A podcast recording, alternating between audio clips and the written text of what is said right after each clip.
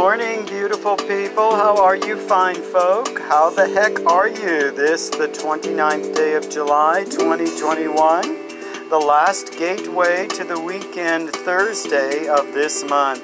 August is just a click away as we prepare to spin for another 24 on our beautiful blue orb. I sincerely hope you are well, swimming and suntanning somewhere.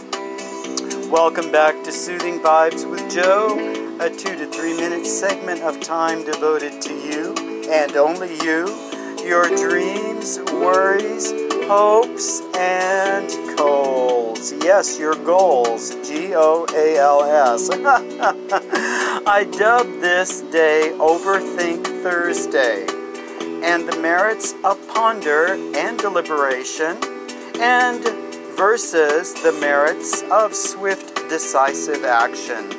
In world and national news, Deputy Secretary of State Wendy Sherman is a voice worth listening to, someone worth your time. She has a candid assessment of our diplomacy and relationship with China. Don't overthink it, people. China is aggressive and powerful with an agenda. But of course, the same could be said of the U.S. A consolation is China cannot isolate itself from the world stage and continue to profit. So you might want to give her a listen when you have a minute. Uh, the congressional investigation of the assault on our beloved Capitol is actually revealing some interesting finds about who, how, and what. Uh, stuff, you know, maybe we didn't see on the TV. Though I saw enough to know what I consider the who and the why, no overthought needed on my part. Um, though my brain salivates with naive hope that something will be done, reality slaps me squarely in the face. Been there, done that with impeachments one and two. So, anyway, moving on.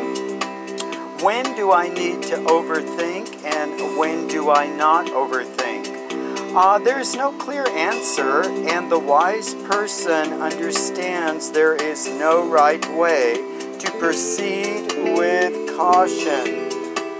Some thoughts for me, things I need I need to overthink, are anger, revenge, emotional injury, prejudice, and hate. Yes, those require a lot of thought processing.